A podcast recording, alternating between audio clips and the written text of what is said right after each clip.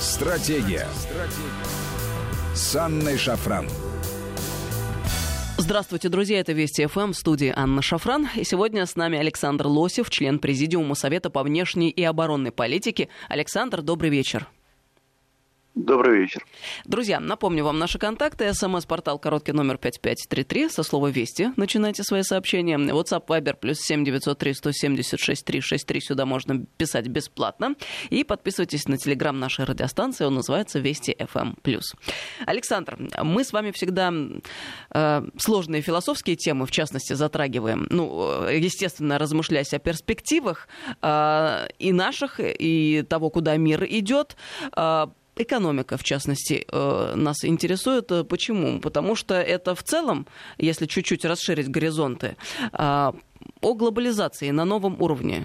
Вот мы сегодня с вами хотели обсудить еще один доклад еще одной конторы западной, американской, если быть точными, которые занимаются стратегическими исследованиями, в частности, по заказу правительственных структур США. И сегодня это будет доклад компании McKinsey, посвященный, как я понимаю, как раз-таки именно экономическому перезапуску и глобализации на новом уровне. Вот давайте тогда поподробнее поговорим о тех глобальных перспективах, которые нам предстоят уже в ближайшее время, фактически сегодня и сейчас. Ну, давайте поговорим, тем более, что вот заглянуть за горизонт событий иногда это очень интересно. И то, что мы наблюдаем сейчас, мы наблюдаем, что кризисы, вот такие как нынешний кризис, хотя это не кризис, а рецессия пока, войны и подобные события, они ускоряют ход истории. И процессы, которые обычно занимают там десятилетия, и вот чтобы развернуться во всем мире или в конкретной стране, вот во время таких кризисов могут произойти за пару лет. И сейчас мы наблюдаем первый этап – деглобализации. То есть то, что было создано после падения Советского Союза, вот этот вот глобальный мир, где есть гегемон, Соединенные Штаты, где нет, по сути, национальных границ, потому что капиталы, товары и так далее движутся свободно, куда переносится производство из западных стран, там, в Юго-Восточную Азию, где-то растет колоссальное неравенство в доходах, где-то, наоборот, страны, пожертвовавшие своим, ну, в том числе экономическим суверенитетом, они, ну, я имею в виду развивающиеся, получают какие-то преимущества и выходят из бедности. Но вот этот мир, он рушится, потому что то, что было создано до вот этого кризиса, оно на самом деле привело к очень хрупкой структуре этого мира. И та самая рыночная эффективность, которая нам говорили, что вот рынок невидимая рука там, и так далее, призывали следовать этим правилам, да, она создала огромное количество уязвимостей. И государства начинают существовать, понимать, что вот эти свободные рынки и экономическая глобализация уже не могут не только поддерживать экономический порядок, но и начинают разрушать международный порядок. Потому что глобальная экономика стала хрупкой. И вот эти вот цепочки поставок, да, когда вы производите автомобиль в Германии, но для этого автомобиля необходимы запчасти, которые делаются и в Китае. Вот та самая провинция Ухань, она очень сильно затормозила мировой автопром, потому что там как раз и производились запчасти для японских автомобилей, корейских, там, часть немецких.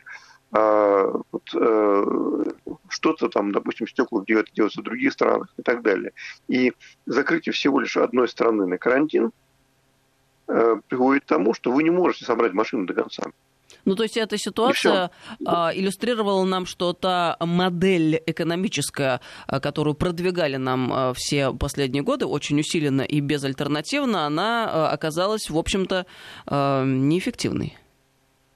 В условиях, да, когда наступает серьезный кризис в мире. Да. И вдруг выяснилось, что свободные рынки, о которых нам твердили там все подряд, там, говорили, как все это прекрасно, они не способны поддерживать глобализацию без усиления роли государства. усиление роли государства разрушает систему еще больше, потому что когда глобализированная экономика или гиперглобализированная экономика начинает распадаться, когда возникает такой национализм и возникают протекционизм, санкции, торговые войны, потому что это уже политика. Политика, которая возникает в ответ на дисбалансы. Потому что тот же самый Трамп, он же начал войну с Китаем, торговую войну, только для того, чтобы улучшить сальдо-платежного баланса и торгового баланса. Потому что все, что делал Китай, и поставлялось в Соединенные Штаты, поставлялось туда, потому что росли долги, потому что в мире кризис перепроизводства, и только долговая накачка, она способна поддерживать международную торговлю. И выяснилось, что та программа налоговых стимулов поддержки там, населения, медицинского и так далее, кредитования по низким ставкам, привела к тому, что все эти деньги, которые Америка там, набирала в долг, американское домохозяйство, американское государство, уходили в Китай. Ну, Китай же производит. Соответственно, вот, ну не только в Китае, в Германию, в Японию и так далее. Вот это было таким спусковым крючком, таким триггером начала этих торговых войн. И дальше начинаются вот, государства, супердержавы, они начинают осознавать, что мало того, что вот эти дисбалансы мировой экономики существуют, но и глобальные цепочки поставок оказались очень хрупкими, когда мировая экономика закрылась на пандемию. И теперь необходимо либо перенаправить поставки за счет других, либо переделать эти цепочки, производственные, товарные, торговые, таким образом, чтобы их сократить, эту длину. И более того, если это не получается, то использовать силу принуждения, чтобы реально отобрать это у других. И мы это наблюдали на примере медикаментов, медицинских масок, там, когда Соединенные Штаты спокойно перехватывали самолеты с грузами для других стран. И сейчас вот то, что происходит в мировой экономике, уже можно сказать, что мы переходим к новому этапу формированию так называемых больших пространств. То есть необходимость или логика произошедших процессов и идущих процессов говорит о том, что в современном мире необходимо теперь как-то сократить, сконцентрировать вот эти вот цепочки, концентрировать экономическое влияние, я не говорю про политическое, экономическое, на более компактных территориях. То есть давайте еще раз сформулируем эту мысль, чтобы понятнее было. Вот есть глобализация в том виде, в котором мы ее представляем, в котором она продвигалась до настоящего момента. Но сейчас речь идет о том, что должен вот этот глобальный мир, условно говоря, поделиться на какие-то отдельные регионы внутри себя. И это уже будет не та глобализация, которую мы знали, а это будут отдельные такие кластеры более мелкие. Правильно я понимаю вашу мысль? Да, потому что крупные объединения стран, крупные региональные державы, они хоть и не могут создать сами автарки, то есть производить все у себя, но они могут объединиться в самодостаточные так называемые большие пространства. И смысл этих объединений состоит в том, чтобы обеспечить у себя вот в этом пространстве, допустим, Евразия, или там Америка, там Северная, Южная, там вместе объединенная, или еще какое-то пространство, обеспечить рост национального благосостояния, который будет не зависеть от того, что происходит в другой части мира, концентрацию капиталов, ресурсов, производственных мощностей и удовлетворять внутренние потребности, при этом не зависеть от импорта сырья, откуда-то еще, там товаров, технологий. То есть, по сути, это тоже глобализация, но на таком макрорегиональном уровне. И когда есть такая полиотраслевая структура экономики, и одновременно системы обеспечения безопасности на основе каких-то альянсов вооруженных сил, да, вот мы говорим, допустим, у нас ОДКБ, там, ну, есть Шанхайская организация, есть НАТО, который тоже альянс вооруженных сил, и есть Евросоюз, да, вот тогда, если это будет создано, да, то в таких вот, ну, не цитаделях, но огромных таких зонах можно жить как-то самостоятельно и не зависеть от того, что происходит вокруг. Но для того, чтобы эти зоны развивались, необходимо, чтобы у них были центры развития, да, и центры развития и поддержания технологий. Потому что мы с вами понимаем, что современный мир – это мир технологий. И если вот в этой экономике главными производственными силами становятся научные знания, информация и человеческий потенциал, то вот это надо поддерживать.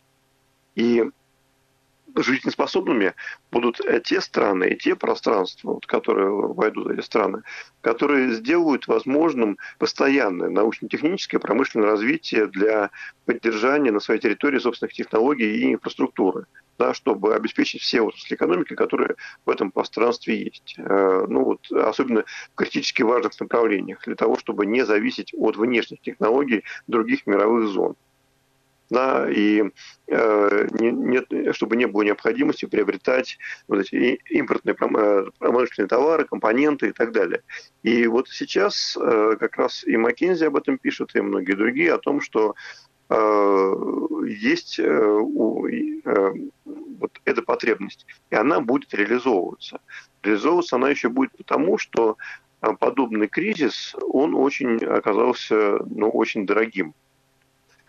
И дорогим он оказался, вот тот же самый McKinsey, чей доклад мы вот начали сейчас обсуждать, а доклад называется «Риск, устойчивость и восстановление равновесия в глобальных цепочках создания стоимости». Да, они приводят очень интересную таблицу, которая, если честно, то меня так, ну, заставила очень сильно задуматься над тем, а кто же нами управляет, вот эти вот глобальные элиты, да. Дело в том, что они считают, что пандемия будет стоить мировой экономике $30 триллионов. Ну, это вот стоимость не только этого года, но и следующего, потому что выходить мы будем долго. Но это в совокупности, да? Вот кризис и те цифры, которые, значит, следуют из этого кризиса, условно говоря.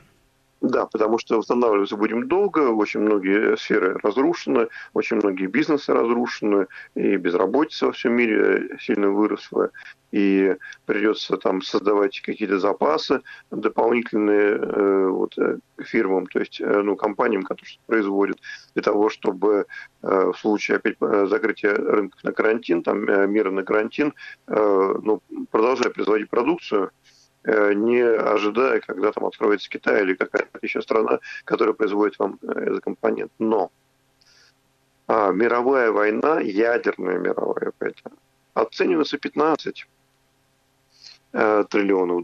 2 раза дешевле. Это очень интересно. Что это означает? Да. По сути, это такое вот окно Овертона, когда... А вот почему я это говорю, потому что мы сейчас перейдем дальше, к тому, что нас ждет после региональных этих вот структур и макрозон. Да? Нас ждет новая глобализация.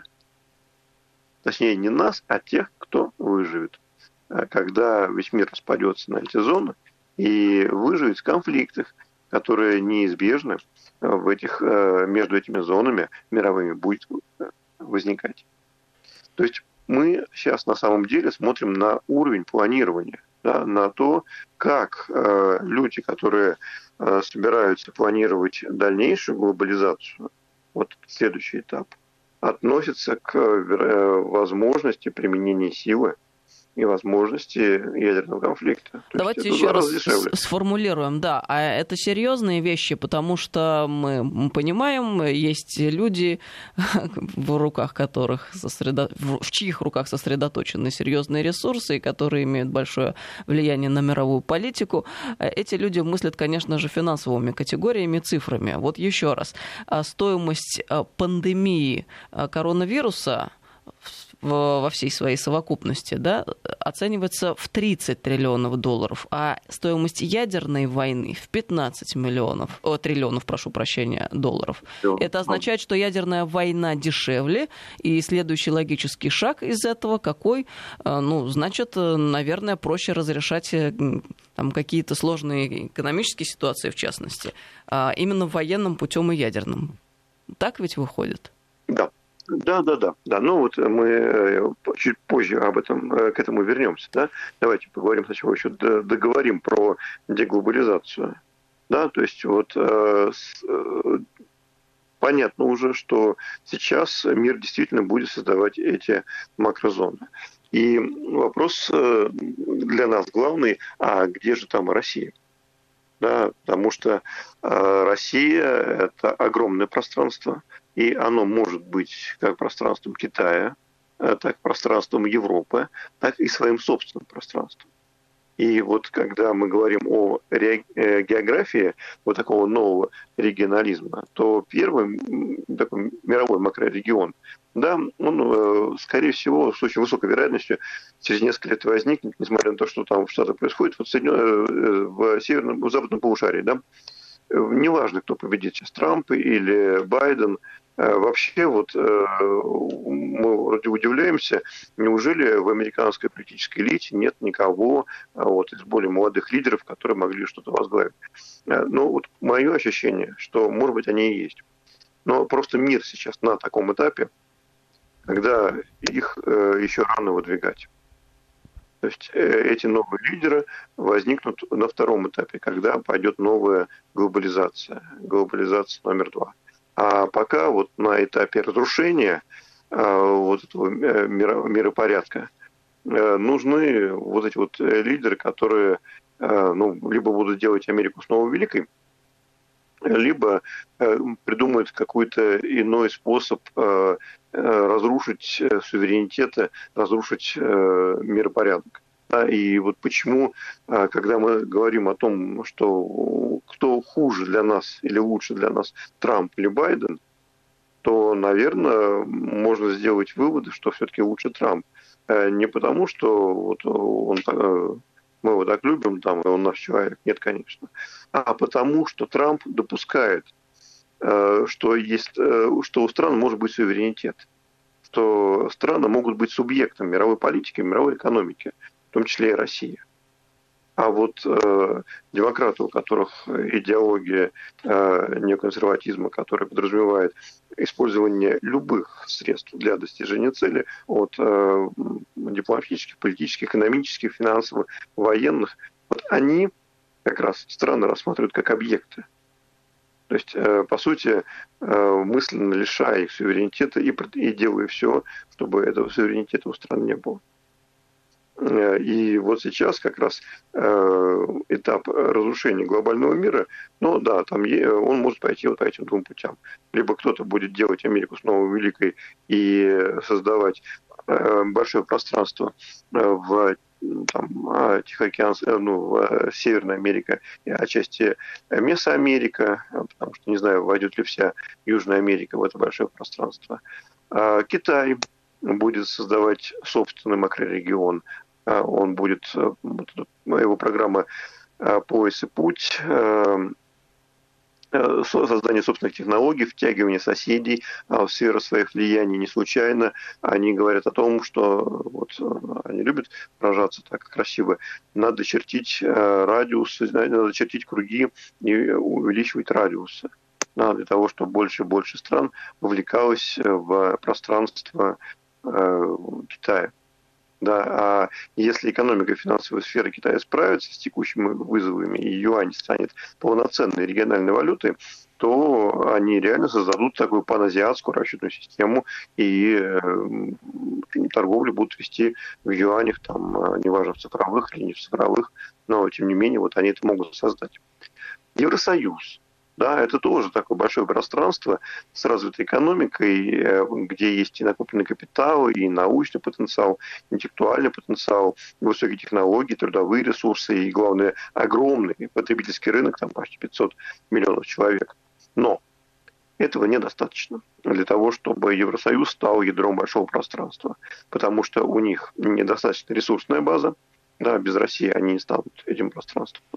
И, по сути, у них отсутствует суверенитет, потому что этот суверенитет, на него наложили лапу Соединенные Штаты после Второй мировой войны, и больше уже 75 лет эту лапу не убирают. Александр, здесь давайте небольшую паузу сделаем, нам надо на новости прерваться. С нами Александр Лосев, сегодня член Президиума Совета по внешней и оборонной политике, 5533 Вести, это наш СМС-портал новости, и продолжим.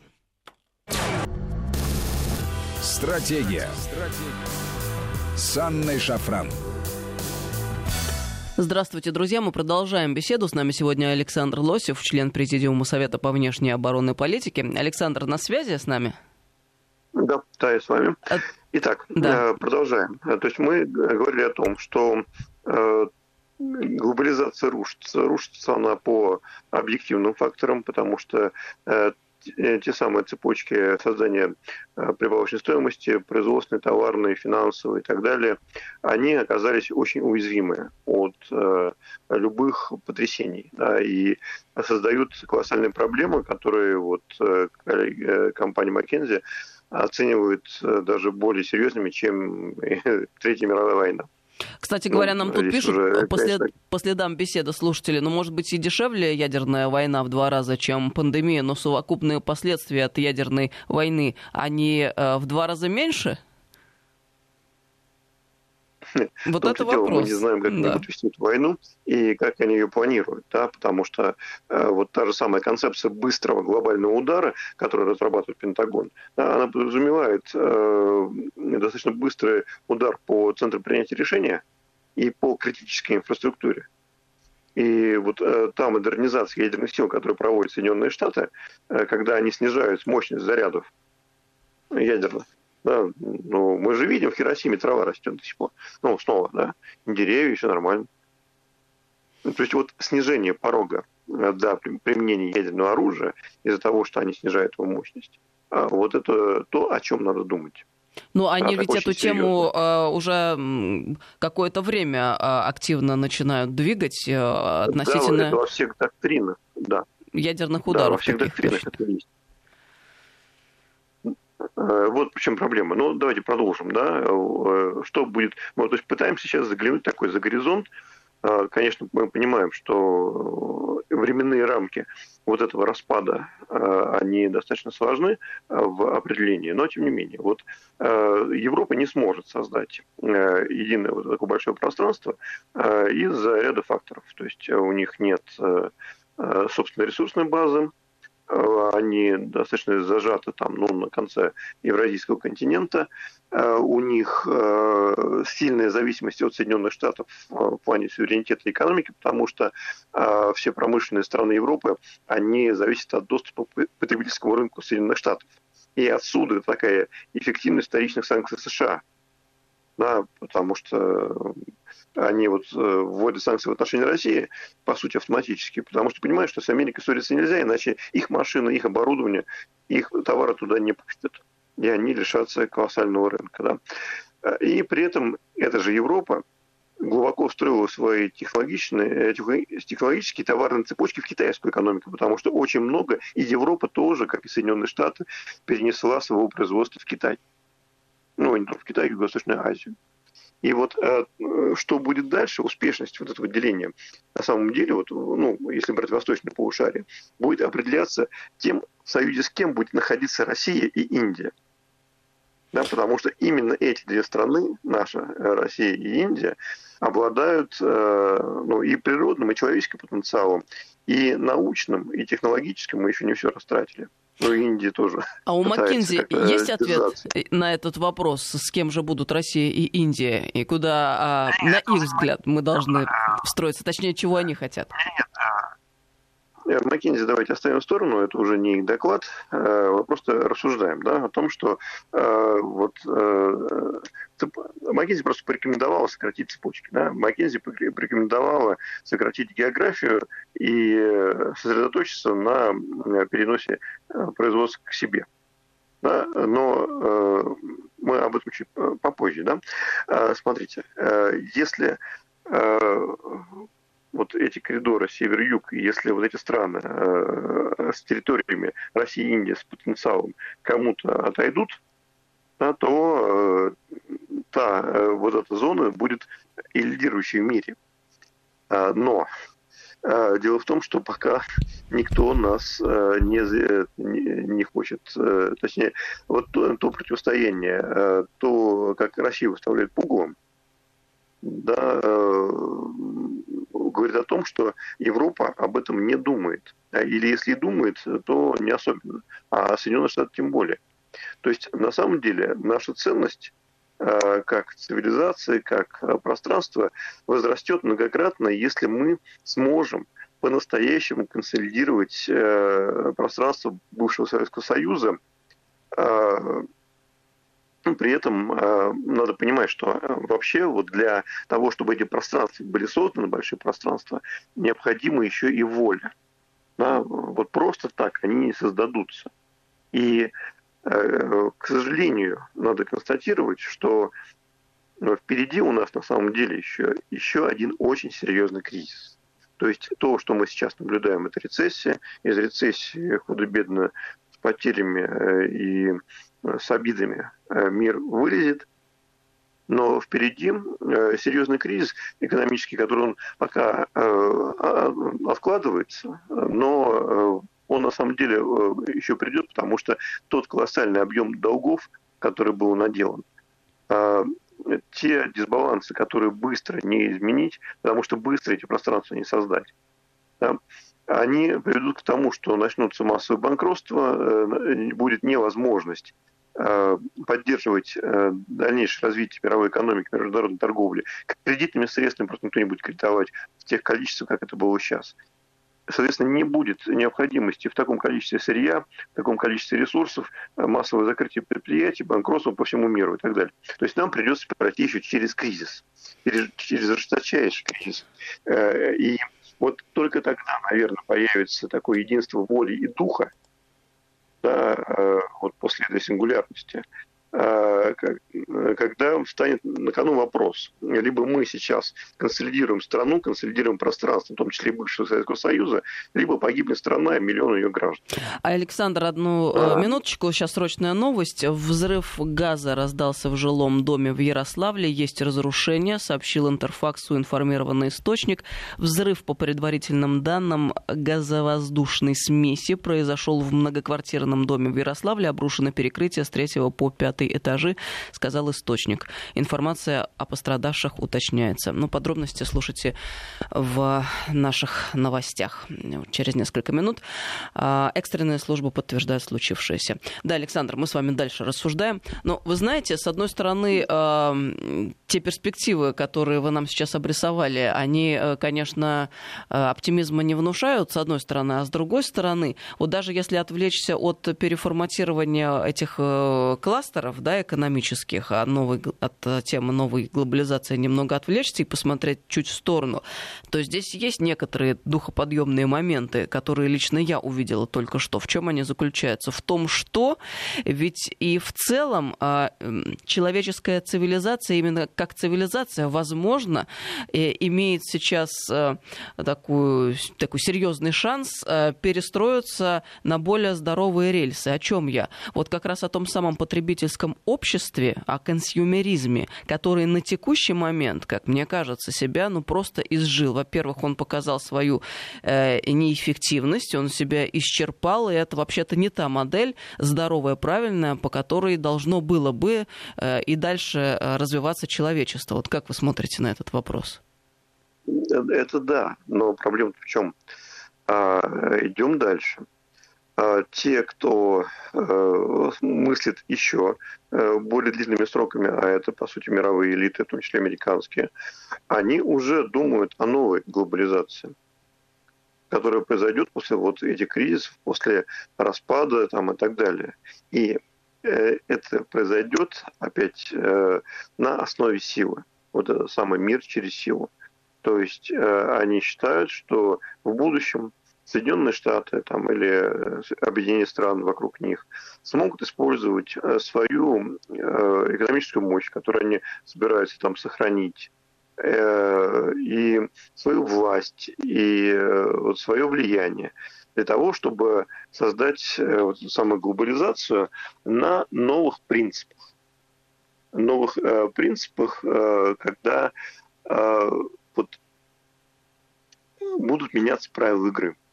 То есть они считают, что они смогут написать новые правила игры, в основе которых будет уже не экономическая целесообразность, а, допустим, безопасность.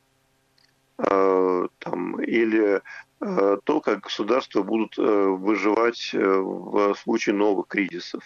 То есть они будут считать, что поскольку на карте будет уже безопасность и на некоторые экономические вещи можно будет закрыть глаза, то они будут использовать свой контроль над бизнесом, над экономикой, над экономическими процессами, над странами, да, разрывая, то есть, чтобы развиваться самим, вот в этом, по сути, таком законе джунглей, надо сдерживать развитие остальных. Да? Чтобы сдерживать развитие остальных, надо лишать их ресурсов. То есть будет война за ресурсы, будут войны за влияние. И надо будет создавать не только новые правила, но и новые глобальные институты, институты влияния. А вот сейчас это МВФ, это там, Всемирный банк, ВТО и так далее. Вот дальше, когда глобализированная экономика сократится, и все это, по сути, будет вариться внутри национальных границ, та зона, которая сможет получить максимальную выгоду из этого, как раз и будет навязывать миру свое видение. И вот здесь-то как раз и возникает та самая дилемма, а что лучше, не долбануть ли ядерным оружием по конкуренту. Да, как-то печально все это выглядит. А самое главное, что это вполне реальная картина событий. Да, поэтому мир очень быстро начнет скатываться таким вот настройкам конца 19-го, начала 20 века. Да, вот, мир империй, мир такого меркантилизма, эгоизма, да, и при этом мы сейчас живем в мире суперкапитализма, супернеравенства. И прогресс, мы видим, во многих сферах науки остановлен. Да? И тут еще начинается новая холодная война с Китаем. И вот концепция быстрого, дорабатывается концепция быстрого глобального удара, о котором я говорю, и порог экономических войн снижается. Он уже снизился, да, потому что Соединенные Штаты готовы вести экономические войны вот, с кем угодно, на любых принципах, просто разрушая все, что было создано до этого. Соответственно, затем и конвенциональных войн, и ядерных войн. И уже здесь те страны, которые не смогут создать у себя вот какую-то волю к тому, чтобы заняться собственной страной, чтобы создать ядро и укрепить не только свою военную мощь, но и экономическую мощь, и создать идеологию, да, которая будет двигать их развитием, образ будущего, вот им будет очень плохо. Ну и, соответственно, и нам нужно думать о том, что как идеология, точнее, сначала философия, да, потому что философия, она выше любых законов экономики, потому что философия формирует идеологию, а у нас философия, то же самое, собственно, цивилизация патриотизма, да, вот надо формировать идеологию, а идеология вырабатывает систему ценностей, императивы общественной жизни, механизмы контроля и средства реализации целей, то есть политические доктрины.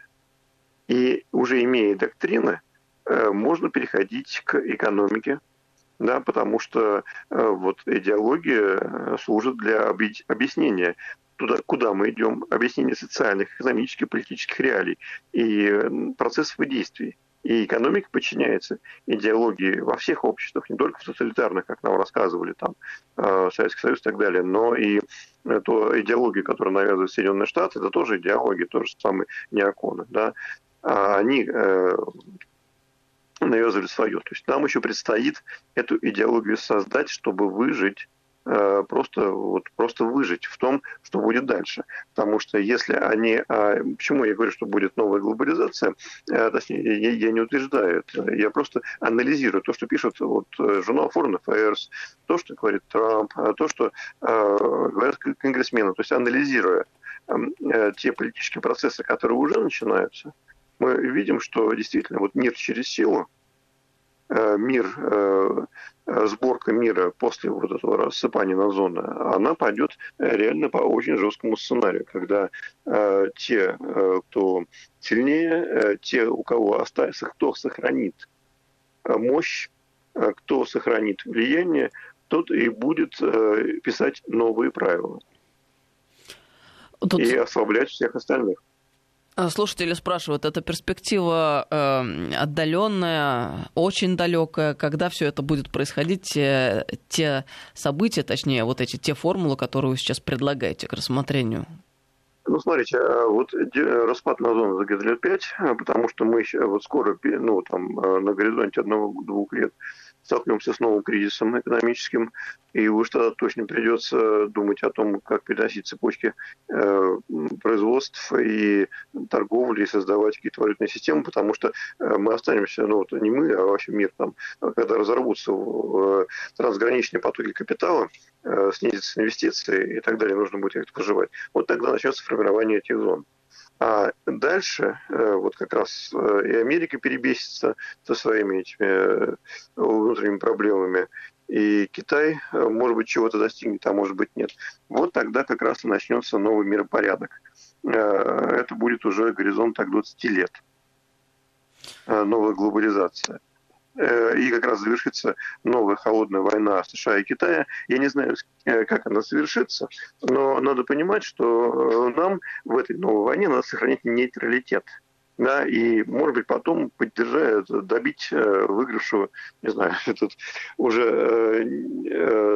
уже более тактические вещи.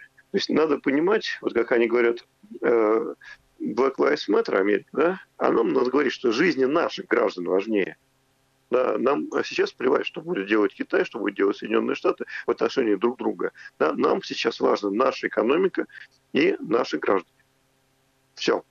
Вот на этом и надо как раз концентрироваться и срочно начинать реальный подъем экономики. У нас времени нет вообще.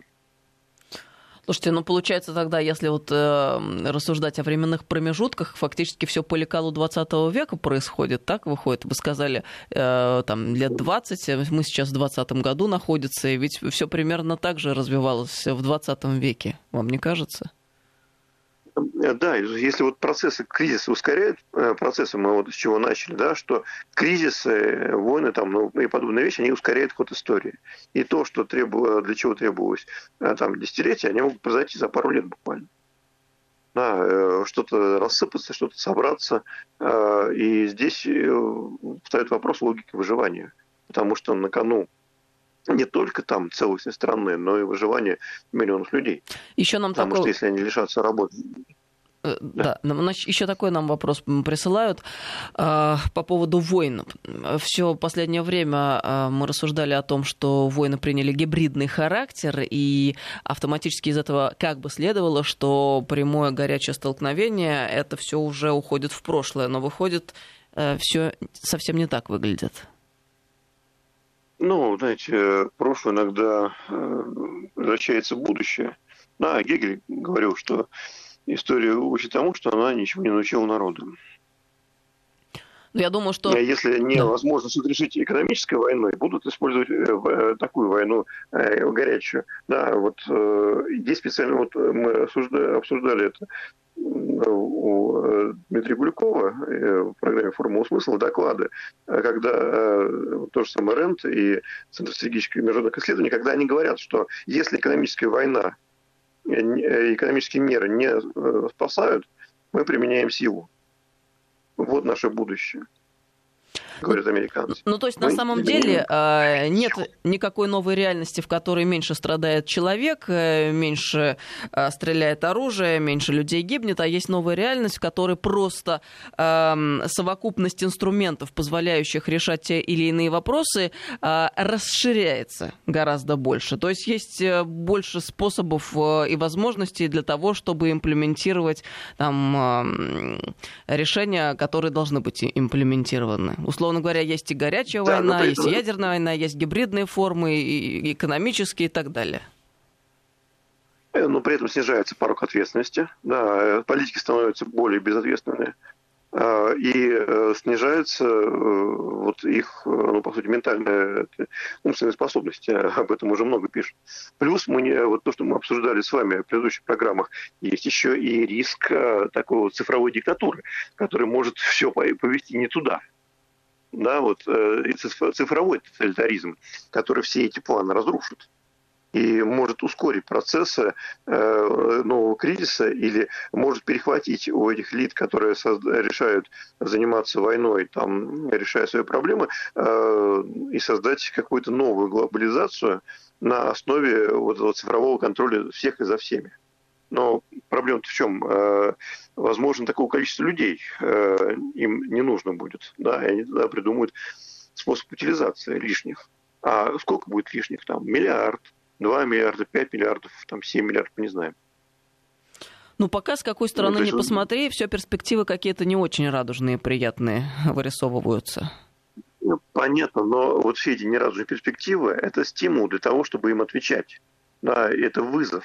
Вызов, который, вот почему Россия становилась все время великой, да, мы отвечали, мы умели отвечать на вызовы. Мы должны показать, что мы снова умеем отвечать на вызов. Это очень важная мысль, и мы с вами ее обозначили. Вы озвучили уже относительно того, что у России должна быть своя стратегия, своя концепция, свой ответ на этот счет. И я думаю, что это тема будущих программ. Мы сейчас должны заканчивать. Спасибо вам большое, Александр, за сегодняшнюю беседу. Александр Лосев, член Президиума Совета по внешней и оборонной политике, был с нами сегодня. Александр, до новых встреч. Друзья, всем доброго вечера.